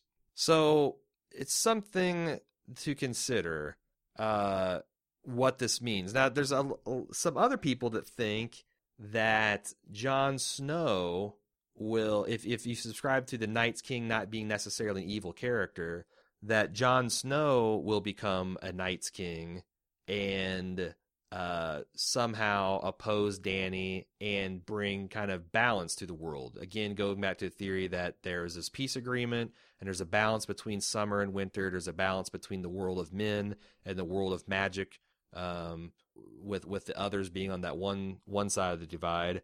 That he can oppose Dany and he can be the ice to her fire. Maybe they get married as a union and they renew this peace agreement, and that's the way the book ends. It does sometimes feel like, you know, john dany and Tyrion dragging up and defeating the others in one fell swoop feels a lot, a lot about, you know, the elves and men joining forces to defeat Sauron and J.R.R. Tolkien's Lord of the Rings. We know that George Martin not necessarily a big fan of that approach, at least for his works. Would it make more sense that there's some kind of cosmic balance in the balance and that Jon and Dany are going to work together, you know, in his role as the Night's King or in his role as a Stark and his role as the first men who possibly are related to the others, uh, forging that peace with the Targaryens, which are kind of the anti-Starks talk about the Lannisters being anti-Starks, but Tar- Targaryens are anti-Starks. They have Beast of Fire. The Starks warg into Beast of the North. Uh, you know, they the the Targaryens like things hot. The Starks like things cold. Uh, their natural contrast there. So anyway, um, that's the town of tinfoil we had this week. I thought there'd be a lot more lively discussion about what this meant for us and our understanding as uh, of the White Walkers, but HBO's slip of the Night's King kind of put a kibosh on a lot of that discussion. And uh, again, I want to talk about this alternate theory of the White Walkers building the wall and that being a demarcation demarcation zone between the first men and the others that's now being trampled upon. Uh, curious to see what you think of that. This is a pretty new uh, tinfoil theory. Uh, if you can think of any passages in the book that can support this, or things we've seen in the series that might hint to, uh, for this to be uh, for this to be coming true, I'd like to hear about it. You can send that in to me at Game of Thrones at baldmove.com. Again, hope you uh, have enjoyed the spoiler section this week, and I will see you next time, next Tuesday. Take care.